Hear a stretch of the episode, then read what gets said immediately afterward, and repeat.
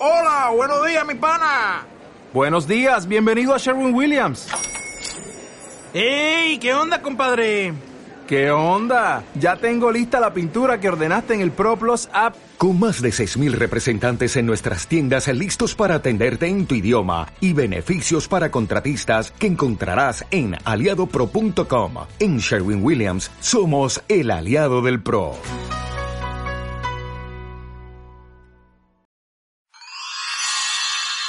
Just another magic Monday.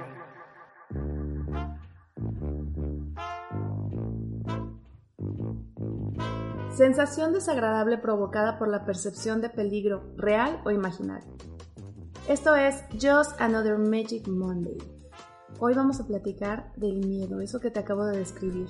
Esa sensación desagradable que te provoca una percepción de peligro que puede ser algo real o algo que a veces te estás imaginando. Muchas veces todos esos miedos que sentimos son totalmente imaginarios y te lo digo por experiencia. O creo que a veces es más ese miedo que tenemos por hacer las cosas que lo que nos cuesta hacerlo. Entonces, hoy quiero platicarte de ese, este tema tan importante, principalmente en todo el ambiente en el que me muevo.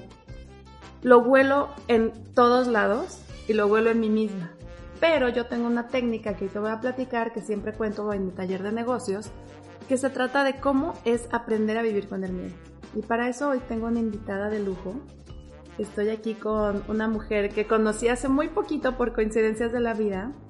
Y bueno, bueno, siempre, no sé, no creo tanto en las coincidencias, más bien creo que por algo y porque necesitaba yo escucharla para que ustedes lo pudieran escuchar y vibraran lo que yo vibré el día que la conocí.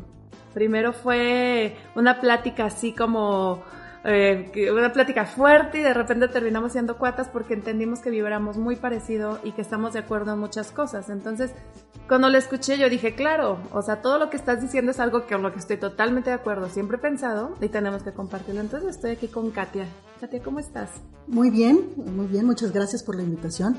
Eh, efectivamente, fue un encuentro muy casual, pero muy interesante, como hace bastante tiempo no tenía. Ay, qué padre, qué, padre que me lo digas más porque, bueno, ahorita quiero que platiques más de quién es Katia, eh, qué es lo que haces, cuál es tu trayectoria, porque fue algo que, que fue interesante para mí el día que te conocí, el día que empezamos a coincidir Precisamente uno de nuestros temas fue el miedo, ¿no? El miedo que vemos y que sentimos en las mujeres de nuestra comunidad. En este caso, vivimos en Aguascalientes. Todas las personas que nos escuchan de otros países, Aguascalientes es el centro geográfico de México y es una ciudad hermosa, con muchos avances, pero al mismo tiempo con ese contraste de mucho miedo, principalmente en las mujeres. Así es. Eh, bueno, primero te cuento, yo soy licenciada en comunicación. Eh, tengo 25 años de trayectoria en muy diversas áreas, todas dentro del área de comunicación. Eh, pero he tenido la oportunidad de, ser, de trabajar como periodista, eh, de generar mi propia empresa y principalmente de romper muchos conceptos. Cuando yo inicié como, como periodista, era una de las muy pocas que había en Aguascalientes. Y entonces tuve que romper mi primer miedo. Mi miedo para poder lograr ganarme un lugar y el respeto, no solo de quienes trabajaban a mi lado, sino a las personas a las que yo tenía que entrevistar. No fue fácil, fueron muchos años de trabajar en esto y efectivamente tuve mucho miedo. Ay, qué nervioso. Era el miedo a preguntar, el miedo a que tu pregunta fuera efectiva, que fuera inteligente, que llevara algún punto. Fueron muchos años en eso, posteriormente la vida me llevó a otros lugares. Pero tal cual, yo decidí o aprendí a conocerme a mí misma y entonces aprendí que la única manera de romper mis miedos primero era conocerme, saber qué era lo que yo quería hacer en la vida y entonces que nada, ningún miedo me detuviera. Y eso lo he mantenido toda mi vida. No es fácil. Claro que a veces que el miedo es más grande que uno, pero el mayor reto es decir, va, no pasa nada. ¿Conoces a alguna persona que no tenga miedo? No, yo creo que eso, eso es parte de nosotros. Eso es un mecanismo de sobrevivencia. Es, además, está bien tener el miedo. ¿Por qué? Porque también ese te permite, no, um, te detiene de algunas cosas que son imprudentes, que no deberías de hacer. Hay que sentirlo, porque además, el sentirlo también te permite ver que vas bien o a dónde vas. Y, y entonces, vencer el miedo es una decisión. Exacto. Y sí, bueno, porque van a decir las personas que nos escuchan, bueno, qué incongruente que digan que en esta ciudad huelen miedo, entonces, pero todo el mundo tiene miedo. Pues sí, pero es diferente la forma en la que en otras comunidades lo afrontan. Creo que yo quiero que quede esto muy claro. O sea, sí es cierto que digo, bueno, huele miedo, pero al final es normal que todos tengamos miedo. Pues no es congruente, ¿no? Porque es importante ver que yo siento que hay lugares de gente con miedo, pero muy valientes. Eso es, eh, bueno, yo creo que es cultural. ¿Qué es lo que yo he podido ver a lo largo de los años en, en esta ciudad? Es que es, es cultural y es educativo. Principalmente las mujeres nos educaron y nos llenaron de miedos. Esa es la verdad. No es que lo hayan hecho con mala intención, pero las expectativas familiares y principalmente sobre las mujeres son, han sido muy específicas. Tenemos que ser las mejores, eh, las mejores madres, las mejores esposas y todas las, las responsabilidades recaen sobre nosotras. Incluso tenemos, mm, somos señaladas para asumir las responsabilidades de otro. Si por eh, razones del destino la persona, tu compañero, tu marido, tu novio, no cumple con unas expectativas, no señalamos a la otra persona como el responsable. Tú eres responsable por no tener un compañero adecuado. Entonces, ¿qué vemos? Han crecido, hemos crecido porque lo hemos vivido todas. A todas nos educaron así, no nos vamos a engañar. A todas nos, nos llenaron de expectativas. Nos dijeron que teníamos que ser bonitas, dedicadas, teníamos que cumplir una serie de roles y todos tenían que ser perfectos. Y, y aparte de todo, caerle bien a todos los demás porque para que encajes. Ah, por supuesto. Además, dentro de eso tienes que vivir dentro de un grupo, el que haya sido la clase social a la que pertenezcas, el entorno que tú tengas. Tienes que ser perfectamente adaptable y tienes que estar al nivel y tienes que ser mejor que todos.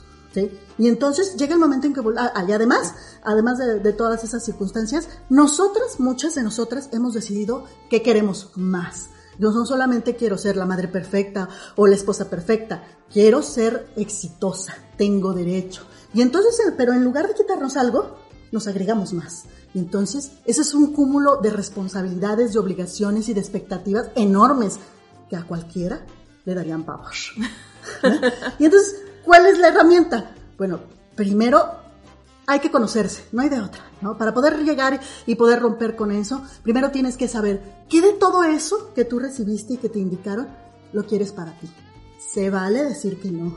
Se vale decir, yo no quiero cumplir con todo esto o no quiero ser esta persona, ¿sí? Y entonces en función de eso, es lo que yo comentaba al principio, tú decides cuáles son los miedos que tú no estás dispuesta a que te a que te detengan en la vida. Oye, me encantó algo que me dijiste el día que te conocí, que fue, yo me prometí algo hace muchos años, ¿me lo compartes?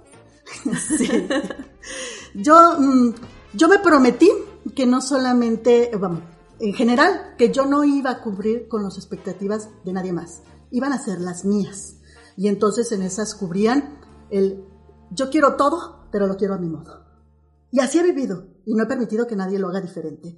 Yo quiero ser una profesionista exitosa y no voy a permitir que nadie me diga si lo que estoy haciendo es correcto o no. Quiero ser madre, un día lo decidí, cosa extraña porque nunca había estado dentro de mi estructura, pero no quiero ser solamente madre. No quiero que ser madre me defina.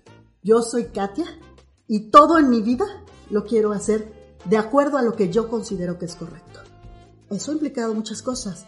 Eso no solamente han sido retos, eso ha sido, bueno, por Dios, te quiero contar todas esas historias de mil gentes diciéndote, pero por Dios, ¿por qué vas a trabajar tantas horas? ¿Y tus hijos? Caramba, mis hijos han sido parte de mi vida, pero no me han detenido, ni han sido el, vamos, no han sido mi pretexto para no vencer mis miedos, porque muchas veces los utilizamos de esa manera. Yo no voy a hacer algo o me voy a quedar aquí, no porque lo decidí, sino porque prefiero poner esta barrera para, y decir, y, y, no vencer ese miedo para ir a enfrentarme con lo que sea que tengo que hacer, porque, mi, primer, porque mi prime, primero son mis hijos. Perdón, mis hijos ahí están, siempre son parte de mi vida, son parte fundamental de mi vida, pero no son todo. Pero no te definen. Claro. No me definen. No me define. Y me encantó como dijiste, es que yo me prometí también no ser la madre perfecta. Por Porque eso también nos genera miedos. O sea, querer ser la madre perfecta, ya lo repito, lo acabas de decir, el prometernos, no voy a ser la, la, madre perfecta, porque al final sí es cierto, bien mi mamá siempre me decía, o sea, los hijos se van. Los hijos son prestados, o sea, eso me chocaba escucharlo y ahora lo entiendo, es real.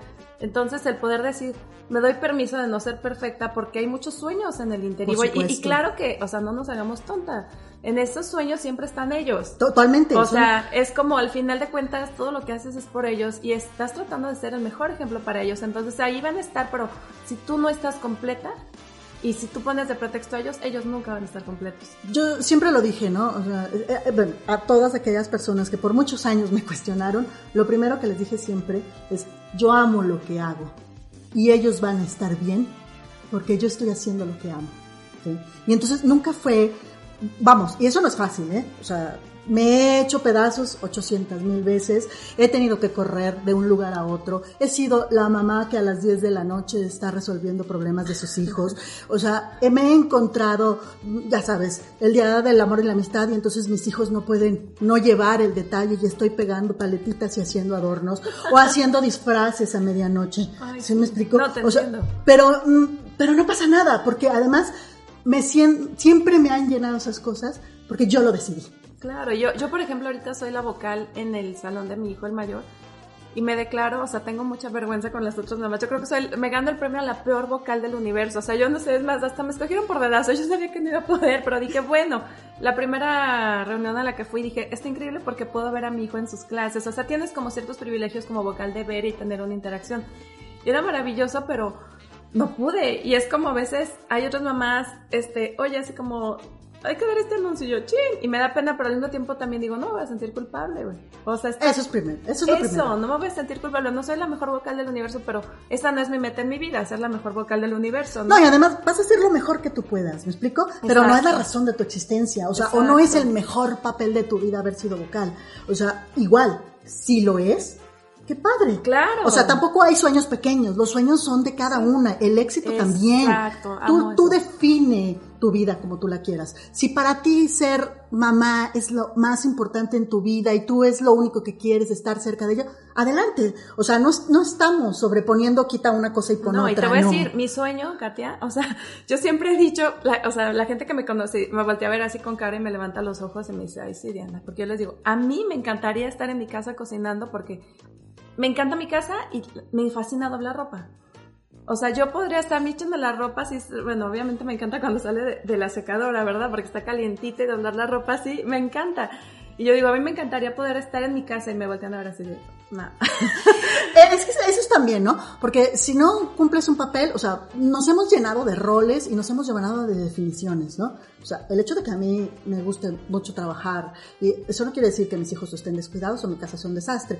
Bueno, sí, a ratos. A veces, Ajá. claro. No, no, vamos, he buscado y que no me guste nada de ello, ¿no? O sea, si yo tengo, si yo tengo, o sea, si algo me gusta es cocinar. No lo hago siempre, pero también lo disfruto. disfrutas. ¿Sí me explico? O sea, no se trata de quitar una cosa por otras o decir yo quiero ser la gran empresaria y entonces es a lo único por lo que vivo. No, soy parte de todo, pero lo único que sí decidí en mi vida es que era lo que yo decidiera, no lo que los demás me hubiesen impuesto nunca. No porque mi mamá me hubiera dicho o mi papá o la sociedad me hubiera dicho, es que tú tienes que ser una excelente madre o, perdón, pero aquellas conversaciones de, ah, yo espero que mi hija consiga un, estudie una carrera de maestra o algo que le permita trabajar solo unas cuantas horas para poder eh, eh, cuidar a sus hijos.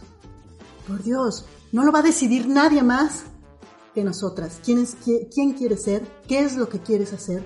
¿Cuánto tiempo vas a dedicar a cada una de ellas?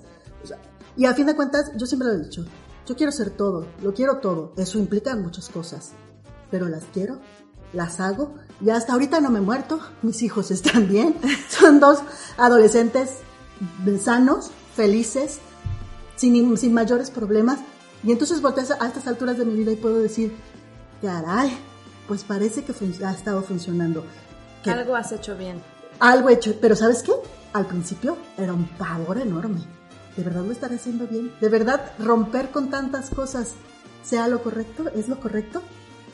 Bueno, pues alguno de los síntomas del miedo es la ansiedad. Es ansiedad que te genera inquietud, imposibilidad de dejar a un lado la preocupación y estrés fuera de proporción con el impacto del acontecimiento. ¿Te suena familiar eso?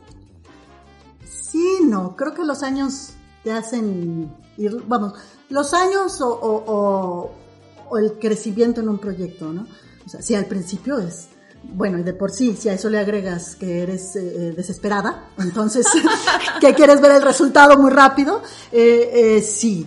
Pero con el tiempo mm, empiezas a darte cuenta que no hace falta tanto. Bueno, esto que me dices es una esperanza para todas las que te escuchan que sí lo sienten, porque yo sí soy de las que a veces lo siente, pero he aprendido a vivir con. O sea, lo que les quiero decir eh, y lo que también veo en ti es eso, o sea, lo has vivido, lo has evolucionado y has, aprendido a vivir con él. Y yo justamente es lo que les quiero platicar. Eh, las que me conocen saben toda mi historia personal, que operaba a mi hijo, que bla, bla, bla, bla, bla. Entonces, claro que he tenido muchos miedos, pero he aprendido a vivir con ellos y siempre lo pongo como, hago una analogía cuando doy el taller les digo, bueno, miren, para mí el miedo es un changuito que traigo siempre en mi hombro. Es un changuito que cuando pasa algo, miedo, miedo, miedo, y me dice, y me dice, me quiere así llenar la cabeza, me quiere abrazar, abrazar. Entonces yo nada más lo único que hago es lo empiezo a acariciar. Le digo, hola changuito, aquí estás, te estoy sintiendo, no te vas a ir, pero aprendo a vivir contigo y sé que no te vas a ir. Entonces, el, creo que para mí, para Diana ha sido la clave de cómo afrontar el miedo. Aprender a ser consciente de que eso es, o sea, cuando me empiezo a algo, o sea, ahora he aprendido que las cosas no cambian con mi preocupación. Totalmente. No, no, y esa historia que me cuentas, o sea, efectivamente, por años, eso es una, esa es la técnica.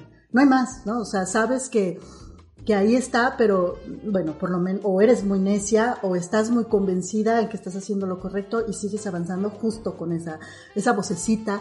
Es más, sientes eh, el día que sientes aquel estrés especial, ¿no? Dices, caramba, pero no, o sea, el tiempo, el tiempo te va dando la tranquilidad y es más, yo te podría decir que el changuito se va haciendo más chiquito. Ay, pues eso es una muy buena noticia para mí porque realmente es algo que es difícil, que bueno, aprender a vivir con él y también la forma en la que ahora yo mido mis miedos es la siguiente.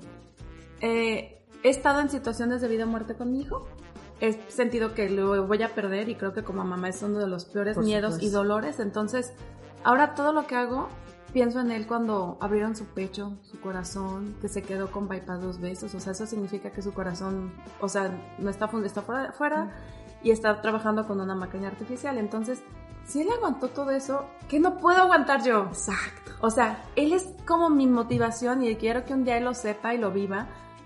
Y digo, ok, tengo este problema. ¿Es debido a muerte? No. ¿Me voy a morir? No, lo hago. Ese es mi estándar. ¿Te vas a morir? por una deuda, no. Te vas a morir por esta preocupación, no. Te vas a morir, no. Entonces hazlo, no pasa nada, porque al final, o sea, se oye muy cliché, pero realmente todo se acomoda, todo tiene solución. Y si te, y si te despreocupas un poquito, créeme que el proceso va a ser más fácil. Creo que mm, el efectivamente, en el momento que vas viendo tal cual, comparas y dices, esto es tan grande que me va a cambiar la vida de alguna manera que yo no pueda controlarla eh, lo quiero tanto como para arriesgarme a esto. Y, lo que siempre les digo a mis hijos, el problema no es el problema, el problema es qué haces con el problema. El problema probablemente ya lo tienes ahí y entonces tienes el miedo, si es un problema o es una situación que tienes enfrente. pero ¿para qué inviertes el tiempo en, preocuparte por él en lugar de sentarte y decir, bueno, aquí está, esto es lo que está pasando. Y entonces, ¿qué puedo hacer? A ver, si tengo, tengo opciones, ¿qué puedo hacer? ¿A quién le puedo hablar? ¿Cuál es la situación? ¿Cómo la puedo solucionar? Y si no tiene solución, pues entonces ¿para qué me preocupo? Cierro capítulo y digo, ya no fue a ningún lado, ¿sí? Pero si tiene solución, entonces la mejor manera de vencer el miedo es decir, pues aquí tengo cinco cosas por hacer, ¿no? Y entonces es actuar. Exacto, eso, qué buen punto, porque a veces nos congelamos y nos quedamos así y mejor nos metemos a ver redes sociales y vidas de otras personas en lugar de ponte a trabajar. y, con los años aprendes, ya es algo que tengo algunos años y, repitiéndolo es llorando y caminando, perdón. No hay más. Ahí está. Y entonces sí me siento mal porque también es parte, ¿no? Lloras, sufres como cualquier otra. Pero volteas y dices, bien, se acabó, con permiso. O mientras lloras, le hablas a alguien más para buscar una ayuda. O sea, las opciones y las soluciones están ahí siempre. Las tienes que buscar. Y si no están, pues nunca estuvieron. Y entonces, pues con lo que sigue. Es difícil aceptar, es difícil aprender, sí. Pero justo ese es el asunto. Es como todo en esta vida. Es repetición. Si tú vas repitiendo con el tiempo y entonces hoy solucionaste esto, te diste cuenta que no es tan complicado solucionar. Y entonces mañana tienes una nueva situación, un nuevo miedo, y entonces lo enfrentas. Y entonces llega un momento que de tanto repetir se vuelve mecánico como otras miles de cosas que haces en la vida. Y entonces aprendes que hay que buscar soluciones. O sea, hay una, hay dos. O vives o la vida te vive. No hay más. En cualquier lugar del mundo que nos escuches, esperamos que estés muy, muy inspirado con esto.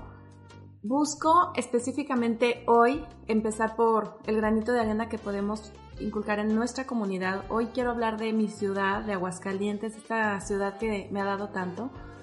Me gustaría empezar a ver más personas valientes. Me gustaría empezar a ver qué impacta ese hecho de cambiar la mentalidad. Me gustaría saber que puedes empezar a tomar decisiones siendo consciente de que tu miedo va a estar ahí, pero no cambia las cosas. Tú puedes, mujer, esto te lo digo a ti, tú puedes. Deja de ser víctima, deja de culpar a los demás, trabaja, porque si estás sentada con ese miedo sin tomar caminos diferentes, las cosas no van a cambiar. Hoy, comunidad de mujeres de Aguascalientes, podemos ser el ejemplo para el universo entero. Es hora de que empecemos a cambiar. Totalmente. Y además acuérdate que el miedo, el tamaño del miedo no importa. Solo empieza por los pequeños, por esas cositas chiquitas que parecieran no importar, pero para ti están haciendo mella Empieza por esas y el día que te vayas, ve, busca soluciones sobre ellas. Y, poco a poco te vas a ir dando cuenta que también las, eh, así de fácil o así de importante es vencer unas y vencer otras. Muchas veces nuestros miedos vienen de la parte económica y esto que tú dices de empezar de los miedos chiquitos, lo mismo lo traduzco a las deudas. Hoy te doy ese consejo si eres alguien que tiene deudas, empieza, justamente como dice Katia, empieza a pagar tus deudas chiquitas. A mí me está funcionando, estaba así como hundida, como, híjole, o sea, estamos todos en una situación mundial difícil económicamente. Y de repente a veces si no te dan deudas no haces cosas, ya sea para invertir en un negocio o a veces en tu casa quieres la pantalla, yo no sé. Entonces yo lo que estoy haciendo es justamente esto que tú dices, Katia, o sea, empezar por mis medios chiquitos, tal vez en este caso mi deuda chiquita, y he logrado al matar todas esas chiquitas, híjoles, qué alivio, porque ahora, bueno, ya me voy a concentrar en los grandes. Entonces, bueno, antes de cerrar, Katia, me encantaría que me platiques un poquito de Picasso. ¿Cómo nace? ¿Qué hace? ¿Dónde te encuentran? Cuéntame todo de lo que haces. Bueno, Picasso es una locura más en mi vida, ¿no? Como todas. Soy alguien que no puede estar en paz, que tiene que estar haciendo, proyectando y ideando cosas nuevas. Eh, bueno, Picasso empezó como desde hace 15 años. Empezamos atendiendo eh, el área empresarial en todo lo que es el área de impresión, diseño, eh, artículos promocionales. Posteriormente, por misma petición de la gente, se convirtió en Picasso Invitaciones eh, y actualmente estamos reforzando muchísimo todo lo que es Picasso personalización, todo lo que son regalos personalizados. Eh, quien me conoce, como dices tú, eh, muchas veces, bueno, he escuchado tantas veces que me dicen, Katia, tú, tú moñitos, tú detallitos, Sí, también soy eso, me encanta. Me encantan los detalles, me encanta, siempre he sido de, de buscar para el regalo, pensar en esa persona, a quién le voy a dar ese regalo, cómo lo voy a, cómo se lo voy a dar, qué cosas le gustan. O sea, si yo tengo un sueño, tú me lo haces realidad. Exacto. No importa lo que sea. No, no importa, vamos, lo llevo a concretar.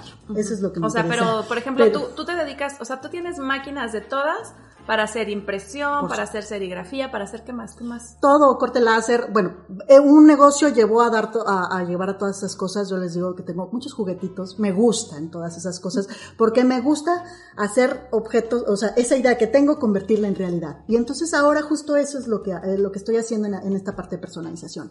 Es que yo quiero darle a mi novio, eh, quiero darle un regalo especial. Bueno, platícame cómo es él que le gusta, porque ese es un error que solemos cometer. Nos gusta dar, regalar, pero, pero siempre recurrimos a la cosa más fácil, ¿no? O sea, tengo un regalo, ay, déjale voy y le compro una cartera, o deja voy y hago cualquier cosa. No, ¿por qué no aprender a soñar y a, a, qué sería esa, ese detalle que le sacaría una sonrisa a esa persona a quien se lo quiera dar? ¿Cuál es el detalle más loco que has hecho o que más Lo que más, bueno, normalmente lo que más me piden y lo que más hago es justo ese tipo, eh, bueno, por ejemplo, no necesariamente para comercialización, ¿no? Pero, por ejemplo, bueno, mi mamá murió hace, año, hace unos meses, hasta por cumplir un año, pero me encantaba regalarle ciertas cosas a ella, ¿no? Y entonces mi mamá en este momento de su vida estaba complicada porque tenía algunos problemas en la cabeza y entonces le hacía yo una libreta especial para ella donde incluyera las cosas en las que ella creía y pensaba. Y agradece, mira mamá, creo que puedes, si agradeces más. Y, y aquí voy a poner las oraciones. Y aquí voy a hacer cosas por el estilo que a lo mejor no era, o sea, podría o no estar de acuerdo con ellas, pero si a ellas las hacían feliz. Exacto, dejar de regalar cosas para nosotros, sino para la otra persona. Exacto. ¿Dónde te encuentran? Teléfono, redes sociales, dirección. Okay. Nos encuentran en Facebook, en Facebook como Picasso. Otra cosa, antes de eso, no importa que dé la dirección de Aguascalientes, Picasso llega a cualquier parte del mundo. claro, hemos estado en todos lados. Así es, hemos trabajado mucho foráneo. Eh, nosotros estamos en Aguascalientes, nos encuentras en Avenida Aguascalientes Poniente 309, en el fraccionamiento Panorama. Este, en Facebook, en Facebook nos encuentras como Picasso. Este, y el WhatsApp es 449-455-5068. Repíteme el WhatsApp. 449-455-5068. ¿Y Picasso cómo se escribe? Es, Picasso se escribe, muy importante. Es con K y con Z. Entonces, Picasso con K y con Z, arroba Picasso. Y bueno, pues obviamente por ahí les estaremos poniendo el link para que lo encuentren. Y también algo que hace Picasso que es impresionante es cosas a mayoreo, a gran Sí, exacto. nuestro fuerte siempre fue trabajar con empresas. Hemos tenido, la verdad es que trabajamos con empresas importantes, gobierno. Somos proveedor del INEGI, cosa que si ustedes conocen, no es fácil atender una empresa de ese tamaño, pero justo el reto es ese. Puedo hacerte desde una cosa hasta, muchísimo. Entonces, hacer plumas, pines, eh, todo, todo lo que está en tu mente en Picasso lo vas a encontrar. Entonces, bueno, pues está muy padre porque todo este monstruo que es Picasso y que tiene tantos años fue creado con el sueño de una mujer periodista que dijo, yo también puedo usar rosa y a mí también me gustan los moñitos. Así es, justo eso. Entonces, bueno, pues Muchas gracias por estar aquí. Qué, qué, honor haberte conocido, qué honor escuchar la pasión en tus palabras. A mí me emociona muchísimo eso. Hace, yo no soy súper fan de, de, los toros, ¿no? Pero me invitaron a los toros el año pasado y fui y ver vibrar a ese torero hacer su trabajo, independientemente que si me gustan o que si eres pro toros o que si eres anti toros, ver la pasión en las personas a mí me pone la piel chinita. La veo en ti y ver, bueno, lo, la veo en Miguel, en Miguel Bosé cuando canta, y o sea, yo soy fan de las personas con pasión, no me importa que haga lo que haga, si barre con pasión, soy su fan, entonces, por más personas con pasión, por menos miedo en el mundo, y bueno, pues otra apasionada que conozco muchísimo y que me encanta es Audrey Arronis de Audrey's Media, la dueña y productora de, Digital Roof que nos ayuda a producir este podcast. Entonces, un aplauso para esa apasionada. Muchas gracias y pues esperamos verlos en el próximo Magic Monday. Yo sé que hoy estás despertando, así como del fin de semana, no tenías ganas de, así como de chin, es lunes, mejor hubiera quedado que se fallara de otros tres domingos. ¿Por qué tengo que trabajar hoy? ¿Por qué tengo que seguir? ¿Por qué tengo que afrontar mi realidad hoy? No, por eso tenemos Another Magic Monday, porque hoy queremos inspirarte y a empujarte a que tu semana la vivas con mucha pasión y sin miedos. Nos vemos en el próximo episodio. Muchas gracias. Hasta luego, chao.